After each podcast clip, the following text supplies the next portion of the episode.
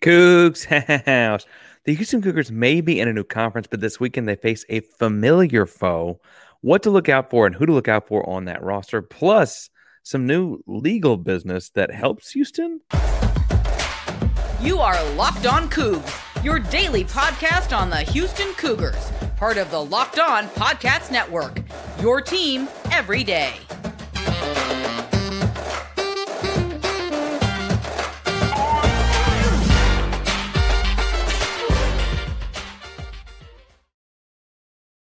Welcome to Locked On Cougs, the daily podcast about your Houston Cougars. I'm your host, Houston-born teacher and coach Parker Ainsworth. I break down all things Cougs. If you're a U of H fan or just a hater who came to stop by, please be sure to subscribe down below. That way you can listen to Cougs in your newsfeed each and every day. I appreciate you making Locked On Cougs your first listen of the day. If you're on YouTube and that's where you found us, it is so good to see you again. Remember to hit subscribe down below. That way you can listen to Cougs in your newsfeed each day.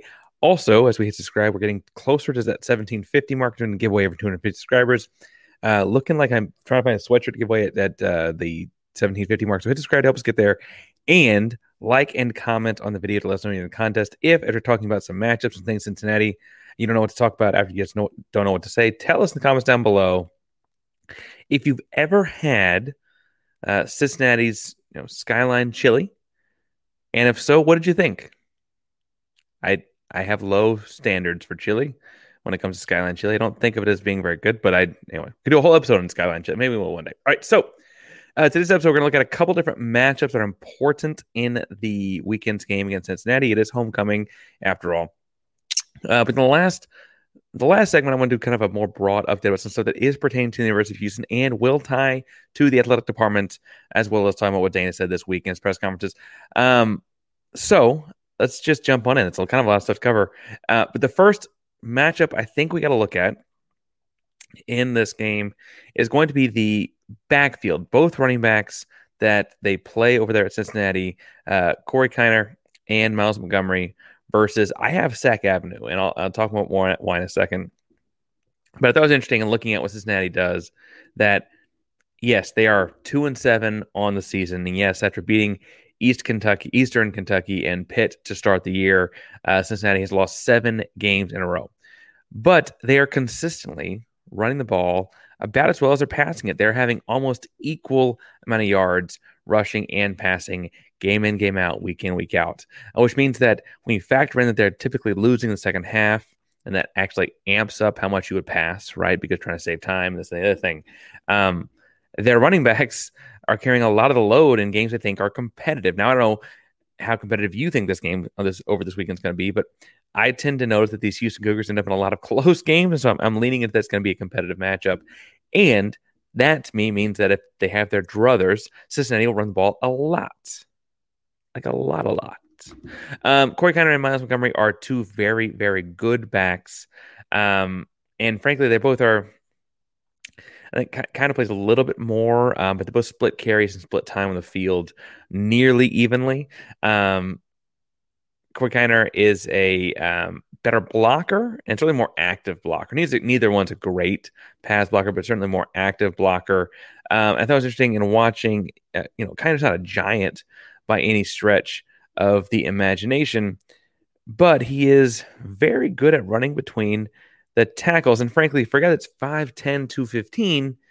I guess it like squatty body gets like wider as it goes down, but um, he's not this giant and he loves running. Like they run a lot of plays in them off the C gaps, powers, counters, um, sometimes just, you know, a middle zone, right? Not an inside zone, an outside zone, where he basically reads the tackle's hips and follows his blockers inside or outside based on how that goes. Now, He's been in a couple different schools. He actually started off as an SEC guy, uh, had a couple rushing touchdowns at LSU once upon a time before transferring to Cincinnati. Uh, he actually went to Cincinnati after, right? He saw Cincinnati do so well in the American Athletic Conference, go to the college football playoff, right?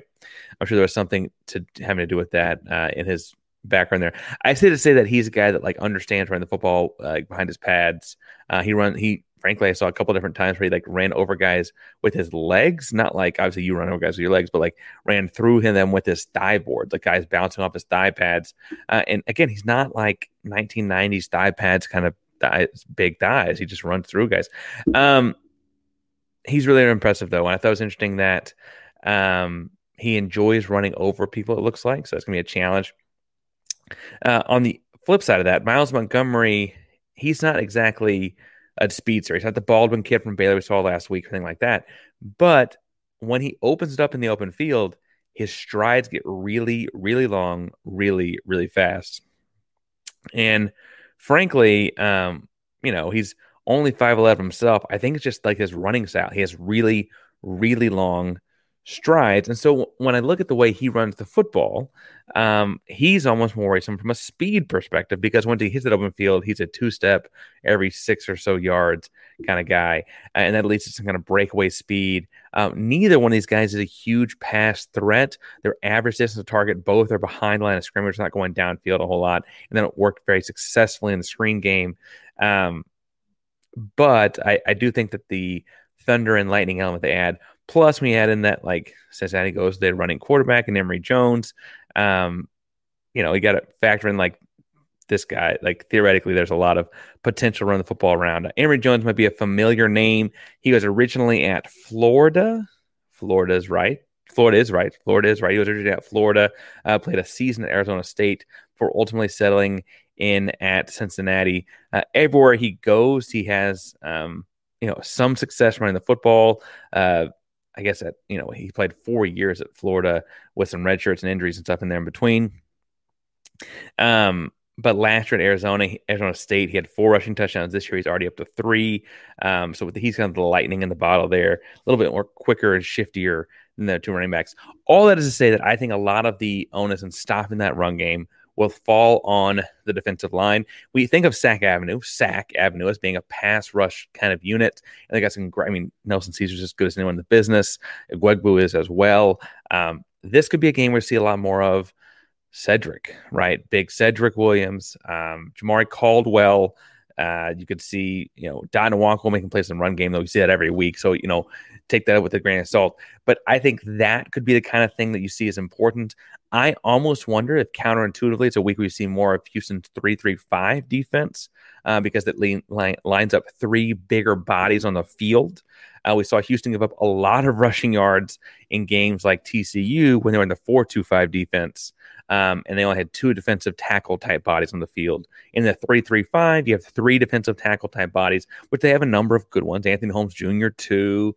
Um, right? They, have got guys that can play the position there.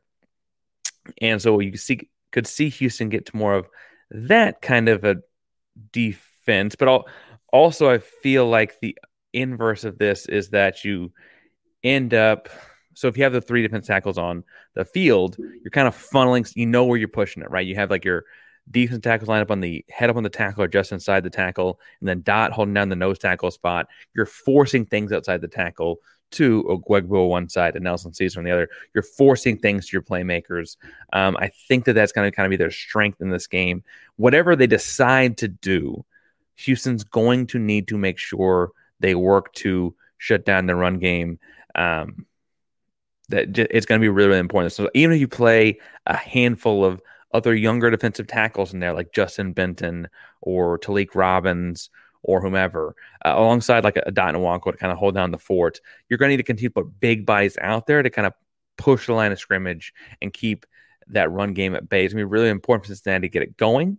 Uh, again, they like kind of depends on which guy you got. Montgomery seems to see a lot more of the outside kind of stuff. Kiner seems to see a lot more of the off tackle kind of stuff. Uh, and then all of it has some sort of a read with Emory Jones running the opposite direction. Um, keep keep who's on the field in mind and bottling it up and finding some way to intentionally control that line of scrimmage. It's going to be really, really important. And speaking of things that are going to be really, really, really important, let's talk a little bit about what is important at FanDuel right now. Because at FanDuel, you can bet a single $5 money line bet and win $150 back in bonus bets. That's a really good return on investment. Like you're going to invest something into a recruit, maybe put a little extra phone call in here, actually, you know, you know, send a recruit and care pack all above, you know, above board or whatever. But like you hope to get a like this is big time return on investment. That five dollar money line bet can get you hundred and fifty dollars back in bonus bets. Money line for Cincinnati Houston this weekend is set at Houston by uh, minus one twenty eight. Obviously, we're taking that one. Uh, they only have Houston favored by two and a half points. The over under, interestingly enough to me, is set at under over under at 55 and a half. I think Houston hits the over there, not on their own, but this strikes me as a game that is very much uh, two teams scoring a lot of points, um, like 35 28. Um, I think seems kind of like on the low side of how this thing could go, just because both defenses do seem a little porous. Um, again, that money line that bet though is what we're really, really trying to tell you to do because you can get up to $150 back in bonus bets by winning a $5 money line bet. And we know that you put on the Cougs, you're going to win this weekend, right? Now, if you've been thinking about joining FanDuel, there's no better time to get in on the action. It's got spread, spreads, player props, over and so much more. Visit fanduel.com slash locked on and kick off the football season. FanDuel, official partner of the NFL. All right, now as I look at what other matchups are really, really important, um, we, have got to talk some about this guy. That's like, if there is one name you got to know as far as a future pro on this uh, Cincinnati Bearcat football team, it's Dontay Corleone. Um, he is a stud defensive lineman. Um, now, obviously, I'd like to see some sort of wrestling match between he and like Dot Nwankwo or something. That's not quite the way the thing goes. You don't get to see defense versus defense very often. Uh, Dontay Corleone, with the very Italian last name, goes by the Godfather. Um, he is listed at 6'2, 320. Um, I've seen some people have him close to 350. I've seen some people from his earlier days have him down close to 300. He is a very, very athletic, heavy set guy whatever you want to list him at, he moves very, very well for it. Um, and frankly, he moves so well in between the guards. Um, a, it's frightening because we know that as far as our offensive line goes, that's kind of our weaker spot. And he moves so well between the guards that you kind of have to do extra things to account for him, which helps out their other defensive linemen. Um, honestly, like you could see someone like Eric Phillips get loose and boogie a little bit, or uh, Malik Vann get loose and boogie a little bit, because Houston's focused so much on Dontay Corleone. Now, Dontay Corleone, first of all, it's funny to see a 320 plus pound guy wearing number two, single digit number two. Um, but the big thing to me will be is how Doug Belk and the offense, uh, sorry, Doug Belk, uh, how uh, Emmanuel Gavi and the offensive line scheme blocking him to give Donovan Smith more time because um, they're still finding ways to give up yards on the ground. Cincinnati is getting 140 yards per game on the ground, um, which is not the kind of thing you'd think of for a team that has a dominant defensive lineman, but they are getting after the quarterback in pass game, which you would associate with having a dominant defensive lineman. Um, assuming Houston still goes with the pass first kind of success they've had, or attempts to have the pass first kind of success they've had in uh, the couple wins they've had in the Big 12 conference thus far. Uh, they're going to need to make sure Donovan Smith stays upright, has time to throw. They're going to need to do that by accounting for Godfather Corleone while also uh, making sure they don't like leave themselves vulnerable in other spots. Um, I'm really, really impressed with the way Corleone rips through contact and keeps his feet moving throughout all of his hand fighting stuff. So like, um, I think that's what makes him such a like a double team magnet. Uh, you see the way like he knocks down handbars and all that kind of like you think of hand fighting a defensive lineman, but he's like also moving his feet and hips around the guy as they're fighting up top. Um, really, really impressive. Again, um, I think that obviously Jack Freeman, six year in college football, had a lot of starts under his belt, has played some very big and talented defense linemen thus far this year and played them fairly well, frankly. Uh, you could see him being fairly important in how things go with that. Uh, he's going to need some help from his guards, um, and he's going to have you know Tank Chingas on one side, and like he's going to need some help double teaming down on that. What that does mean, and it probably puts Patrick Paul and Ruben Unije on islands in their respective sides. You may see some running back chip and help on Unije's side, but Patrick Paul's a pro, and it's gonna be kind of like put up or shut up time on that because he's got to go out there and kind of one on one out there. I trust Patrick to do it. I don't mean to say that like I'm worried about it, but I think he's gonna go into this week knowing that he's gonna be one on one matched up on likely a Jowon Briggs or Malik Vann. Uh, that's the first and second team guys on the their left sides or their right sides or our left side. Regardless, um, I do think that Patrick Paul winning his matchup is important. I think that having a game plan on how to take care of Dontay Corleone is important. And I do think passing the football, even though Cincinnati gives up 140 yards on the ground, will be important. Um, just because, frankly, they've got a lot of advantages in the skill position spots on the outside. Um, looks like Manjack will return. He's been practicing this week, which indicates that the concussion stuff is behind him. That's good. Uh, Sam Brown has been, as far as we've heard and seen, uh, all things go at practice. He did sustain a shoulder injury that he played through last weekend. Matthew Golden, we found out from Dana Holgorsen, we'll talk more about in the, in the third segment, is day to day. Um, but he's gonna be day to day the rest of the year, and it, he, you know, it sounds like things are okay. X-rays came back negative, negative. Um, so we're hoping to get more out of him in that. You could also see Boogie Johnson step up some. We've seen obviously Boogie Johnson like the West Virginia game and stuff like that. But I also really like the way they get him into space. Uh, he's got really, really good feet, really, really good feet, very, very quick and shifty, get on some stick routes and those kinds of things. I think he can break this game open. And then Dalton Carnes having the career of a lifetime. He shows up as a walk on, earned scholarship, and is very much in the receiver rotation, one of the best receiver groups in the Big 12. Um, I think that those are kind of the guys you're going to be leaning on. To get to them, you're going to give Donovan Smith time to throw the ball to them. Um, again, I don't think it's going to be anything too crazy complicated on the outside pass game. Stick routes, rub routes.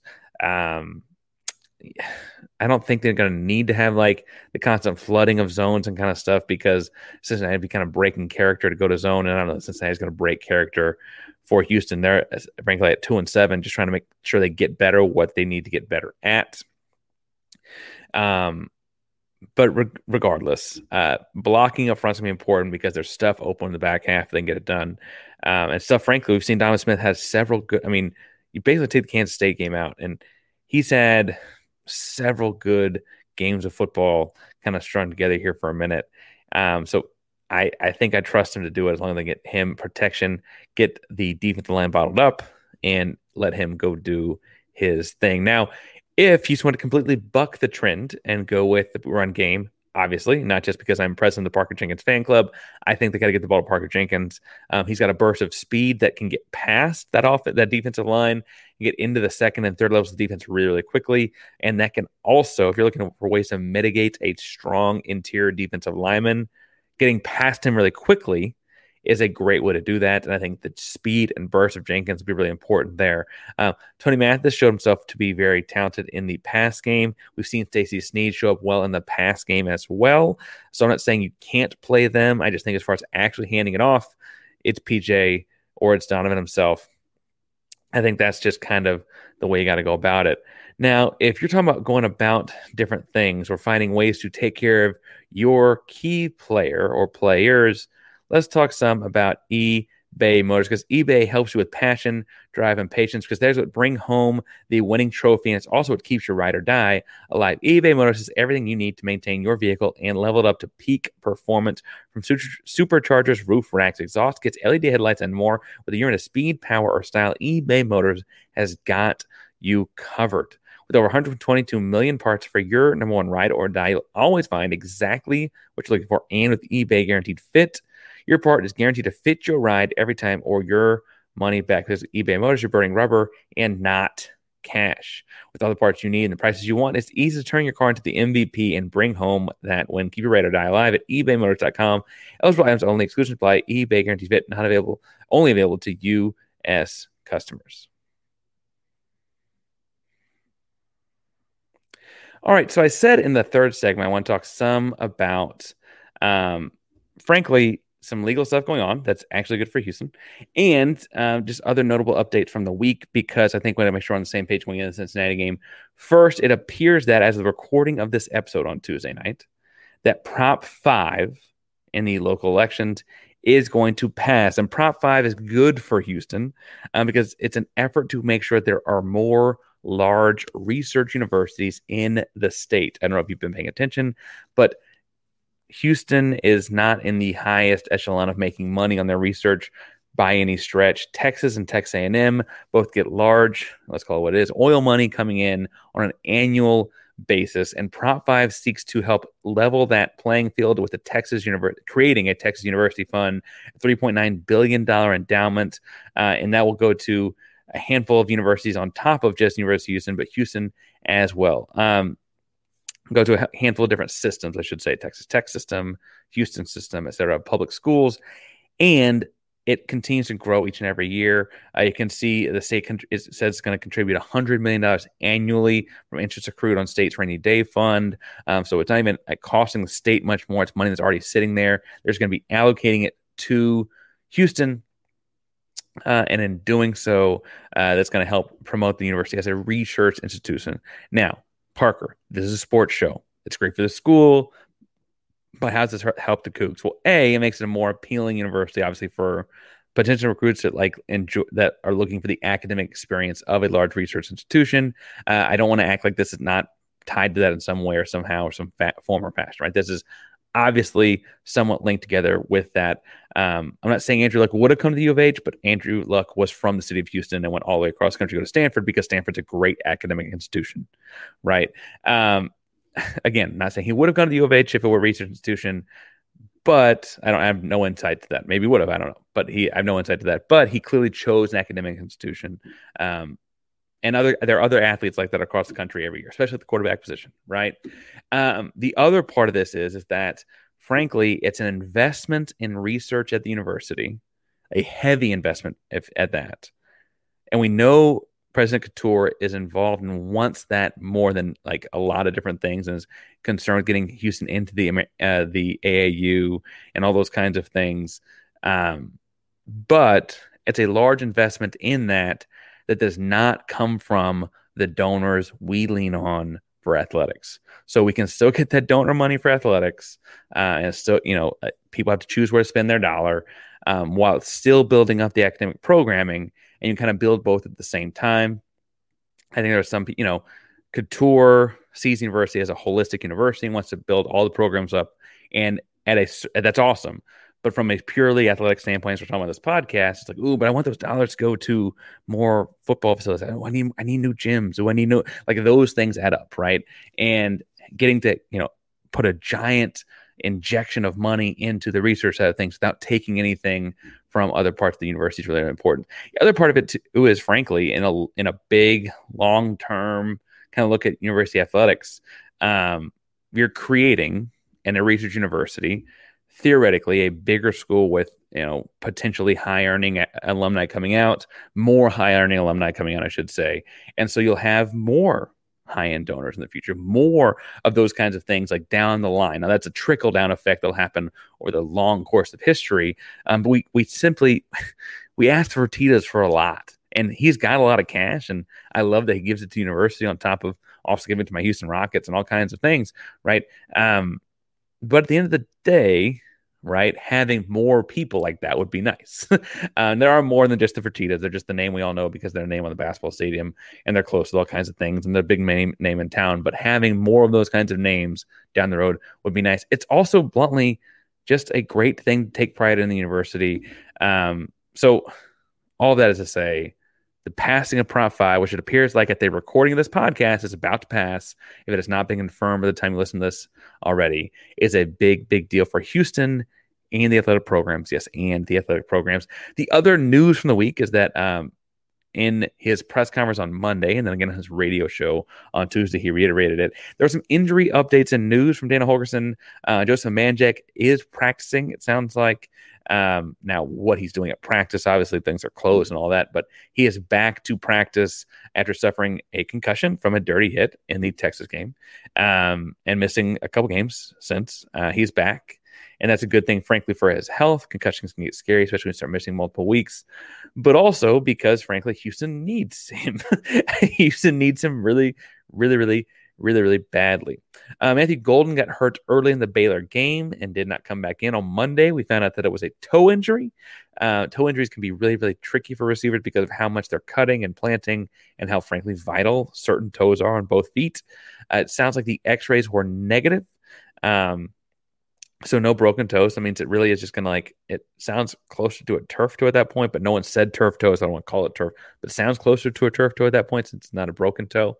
Um, with that said, having had that in my own playing career, there's just gonna be some days he's gonna wake up, it's not gonna hurt as bad, and that means he's truly day to day through the rest of the season. Um, I imagine you see him taking off things like kickoff return and things like that, just to make sure he doesn't like have to go out there and do a rep unless it's like a super uber important kickoff return at the end of the game, kind of like you saw Tank do at points of his uh, career last year. Um, so I imagine he's taking off that. You see a little bit more Parker Jenkins, a little bit more Blake Fleming, um, you know those kinds of those kind of guys. Maybe a little bit Dalton Carnes, you know I don't know. Um, but that's you know a lot of what Matthew Golden does. He's caught a bunch of touchdowns this year. But a lot of what Matthew Golden does is serve as like the guy that the defenses have to double team that opens up the Sam Brown, that opens up the Joseph Manjack, that opens up the Dalton Carnes. And um, if he's hurt, we get a problem there. Now, I will say he's not. At, Matthew Golden is certified pro. I think Boogie Johnson could be a pro. So I don't mean this to say that Boogie is as good as Matthew in the present tense. Boogie Johnson's going to be really, really good though at football. If he's not, you know, already very good at football, I guess he's a, a high end uh, wide receiver at, at, at, you know all those kind of things. But um, I think that Boogie can do a lot of the same kinds of things for Houston. He just won't demand, at least until he starts producing, the same kind of attention off the jump that Matthew Golden will do. And so need need Golden out there at least to kind of pull the defense and shift the defense and open stuff up. Makes things a lot easier for everyone else. Um, other things that I think Dan has pointed out that were interesting this week um, is that he gave Cincinnati a lot of praise. I think obviously no coach to come out and like talk crap about some team that's two and seven or whatever, but he reminded us, I think, of a couple things about Cincinnati. One, that not they're not only transitioning the Big Twelve like Houston is, they're also transitioning into a new coach um, and so like that's a difficult transition to be going through. Um, I appreciated the thought he had that they're used to winning over there, right? That they're used to winning at Cincinnati. Had a crazy good season 2021 and a pretty good season last year for what it's worth. Um, and that frankly, is like, I don't want to call it a rivalry because it's not like a bunch of hatred between the two, but Houston, Cincinnati have been in some dogfights. Um, Cincinnati, Houston, Cincinnati played a total of 28 times. Houston has won 15 of those 28 times. Uh, Cincinnati has won the last three. Um, Houston has technically been to more bowl games, um, and Houston, like in the wins PDA kind of columns and stuff like that, has a handful of different columns where they have like more All Americans and one more Heisman winner, all those whatever. Um, but in the last like decade, they're very very competitively close programs. You think about like the Peach Bowl year for Houston and stuff like that. Like that feels akin to the college football playoff because of what year different things happened or whatever, right? And and coming out of the American Conference can get tricky. They both both move into the Big Twelve together. Um, it's an interesting, not quite rivalry that feels somewhat like one. Um, and it's important to note that like they're looking for their first Big 12 win and they're as hungry as anyone. They've been a few other places first Big 12 win, right? And so how is Houston going to respond to that to make sure that Houston become does not become theirs? Uh, tomorrow's episode, we're going to bring in someone to kind of represent Cincinnati and talk to us about what they've got in his opinion, what he thinks about the Cougs and all that kind of stuff. Friday, we got the key is the game. Saturday, we got a basketball game at 1230. We've got a football game at six. We got Cougars After Dark at night, aka After Dark. It's a busy, busy week here at Locked On Cougs. Make sure you subscribe to get tuned into all of it uh, each and every day here at Locked On Cougs. Locked On Cougs is a proud of Locked On Podcast Network, and that means your team every day. Go Cougs.